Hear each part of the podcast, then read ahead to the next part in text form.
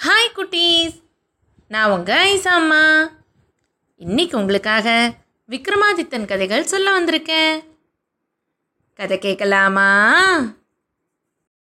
இருபத்தி நாலு நாட்கள் முடிஞ்சு இருபத்தஞ்சாவது நாள் காலையில் குறித்த நேரத்தில் போஜராஜன் விக்ரமாதித்தரோட அதிசய சிம்மாசனத்தில் ஏற வராரு.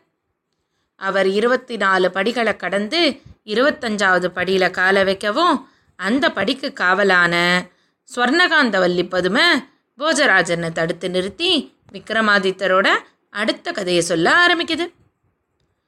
விக்ரமாதித்தரோட அரச வேலை இருந்த மந்திரி ஒருத்தருக்கு கமலாகரன் அப்படிங்கிற மகன் இருந்தார்.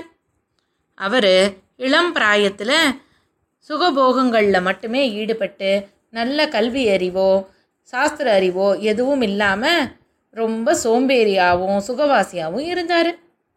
ஒரு கட்டத்தில் தான் பண்ணுறதெல்லாம் தப்பு அப்படிங்கிறத உணர்ந்து ஒரு நல்ல குரு கிட்ட போய் கல்வி ஞானத்தை பெறணும் அப்படின்னு முடிவு பண்ணின கமலாகரன் உஜ்ஜயினி மாகாளிப்பட்டினத்தை விட்டு இமயமலைச்சாரலை நோக்கி போகிறாரு அங்கே வழியில் ஒரு பெரிய குருவை சந்திக்கிறாரு. அவருக்கு நிறைய தொண்டுகள் பண்ணி அவர்கிட்ட சீடராக சேர்ந்து அவர் மூலமாக சகல வித்தைகளையும் கல்வியையும் கற்றுக்கிறாரு குறிப்பிட்ட காலம் ஆன உடனே குரு விடை பெற்று அவர் மறுபடியும் உஜ்ஜயினி மாகாளிப்பட்டினத்துக்கு வர்றபோது வழியில் காஞ்சி மாநகரத்துக்கு வராரு. அந்த காஞ்சி நகரில் நரமோகினி அப்படிங்கிற பேரழகான பெண் இருக்கிறதையும் அந்த பெண்ணை யாராவது திருமணம் பண்ணிக்கணும் அப்படின்னு ஆசைப்பட்டா அன்னைக்கு இரவே அவங்க மரணம் அடைஞ்சிடுறதையும் கேள்விப்படுறாரு. நரமோகினி மேலே அவருக்கு விருப்பம் இருந்தால் கூட அதை வெளியில் காட்டிக்காம தன்னோட ஊரான உஜ்ஜயினி மகாளி பட்டணத்துக்கு திரும்பி வந்துடுறாரு.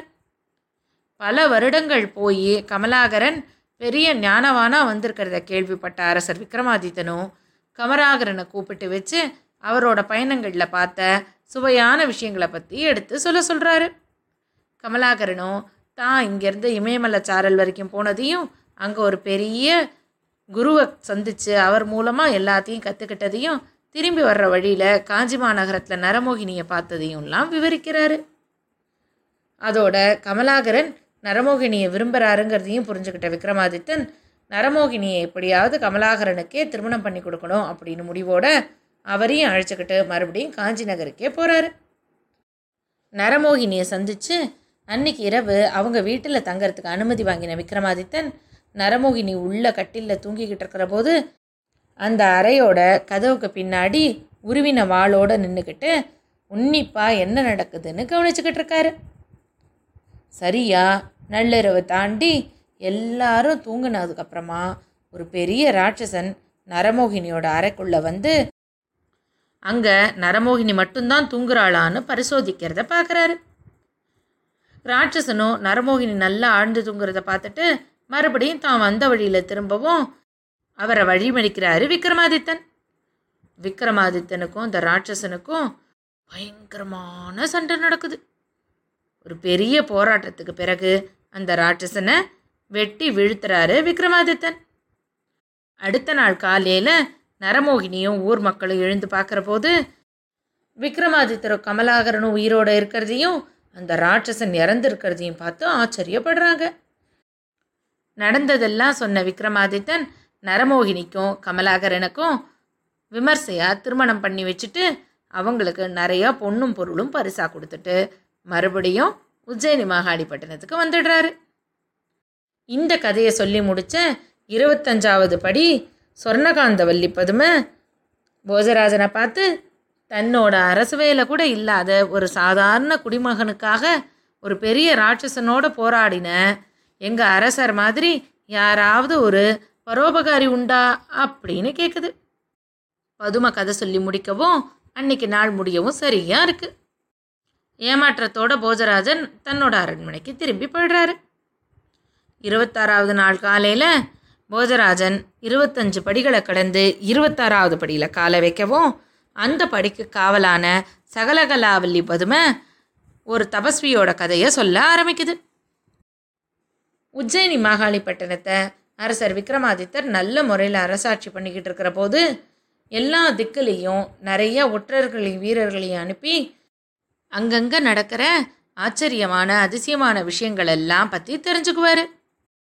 அதுபோல் எல்லா திக்குலேயும் போயிருந்த ஒரு வீரன் அரசர் விக்ரமாதித்தனை வந்து சந்தித்து வணங்கிட்டு அரசே நான் சித்திரக்கூடம் அப்படிங்கிற இடத்துல ஒரு பெரிய மலையும் அந்த மலையிலேருந்து வெள்ளியை உருக்கி ஊற்றினாப்பில் இருக்கக்கூடிய ஒரு நீர்வீழ்ச்சியும் பார்த்தேன். அதோட அந்த மலைக்கு பக்கத்தில் இன்னொரு மலை அளவுக்கு நிறைய சாம்பல் இருக்கிறதையும் பார்த்தேன். அந்த சாம்பல் எங்கேருந்து வந்துச்சு அப்படின்னு நான் விசாரித்த போது அந்த மலைக்கு பக்கத்தில் ஒரு குகை இருந்துச்சு. அந்த குகையில் ஒரு தபஸ்வி ரொம்ப வருஷ காலமாக ஒரு யாகம் பண்ணிக்கிட்டு இருக்காரு. அவர் எவ்வளோ வருஷமாக அந்த யாகம் பண்ணுறாருன்னோ அவருக்கு என்ன தேவைன்னோ அங்கே இருக்கிற யாருக்குமே தெரியல. அவர் யார்கிட்டேயும் பேசுகிறதும் இல்லை. எந்த ஒரு ஓய்வும் இல்லாமல் அவர் அந்த யாகத்தை தொடர்ந்து பண்ணிக்கிட்டே இருக்காரு. இதுதான் நான் பார்த்ததில் ரொம்ப ஆச்சரியமான விஷயம் அப்படின்னு சொல்கிறார் இதை கேட்ட அரசர் உடனடியாக அந்த வீரரையும் அழைச்சிக்கிட்டு அந்த சித்திரக்கூட மலைக்கு போய் பார்க்குறாரு. அங்கே அந்த வீரர் சொன்ன மாதிரி ரொம்ப அழகாக இருக்கக்கூடிய ஒரு மலையும் அதிலேருந்து நல்ல சாரலோட எப்பவும் சிலு சிலுன்னு கொட்டிக்கிட்டு இருக்கிற ஒரு அருவியும் அந்த அருவிக்கு கொஞ்சம் தள்ளி இன்னொரு மலை போல் குமிஞ்சிருக்கிற சாம்பலையும் அரசர் பார்க்குறாரு. அருவியில் நல்லா குளிச்சுட்டு அந்த மலையில் இருக்கிற அம்பிகையோட கோயிலுக்கு போய் வணங்கிட்டு அந்த தபஸ்வியை சந்திக்கிறதுக்காக போகிறாரு அரசர் விக்ரமாதித்தன் அரசர் அந்த தபஸ்வியை வணங்கி நீங்கள் எவ்வளவு காலமாக இந்த யாகத்தை பண்ணிக்கிட்டு இருக்கீங்க? எதுக்காக இதை பண்ணிக்கிட்டு இருக்கீங்க? அப்படின்லாம் விசாரிக்கிறாரு. தபஸ்வியும் அரசே நான் இந்த யாகத்தை நூறு வருஷ காலங்களாக பண்ணிக்கிட்டு இருக்கேன். அந்த அம்பிகையை நேரில் பார்த்து எனக்கு சில வரங்கள் வேணுங்கிறதுக்காக இதை பண்ணிக்கிட்டு இருக்கேன் அப்படின்னு சொல்கிறாரு இதை கேட்ட அரசர் விக்ரமாதித்தர் ஆ நூறு வருஷ காலங்களாக ஓய்வு உழிச்சல் இல்லாமல் இந்த யாகம் பண்ணுறீங்களா இன்னுமா அம்பிகை உங்களுக்கு காட்சி தரல? அப்படின்னு சொல்லி ரொம்ப வேதனையோட இருங்க நான் முயற்சி பண்ணுறேன்னு சொல்லி மனசை ஒருமுகப்படுத்தி தன்னோட சிந்தையெல்லாம் குவிச்சு அம்பிகையை நோக்கி தவம் பண்ணுறாரு ஒரு நாள் ஆகுது. ஆனால் அம்பிகை காட்சி தரவே இல்லை.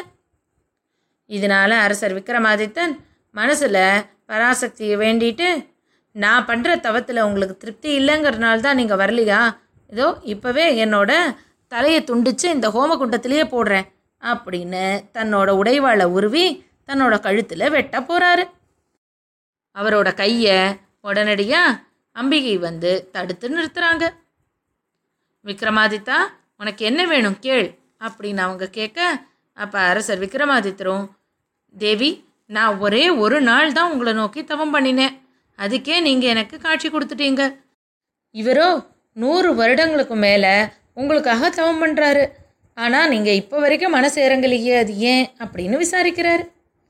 அதுக்கு உடனே அம்பிகையும் நீ இந்த ஒரு நாள் மட்டும்தான் எனக்காக தவம் பண்ணினேனாலும் அப்போது உன்னோட மனம் வாக்கு செயல் சொல் எல்லாமே என்னை பற்றி மட்டுமே நினச்சிது.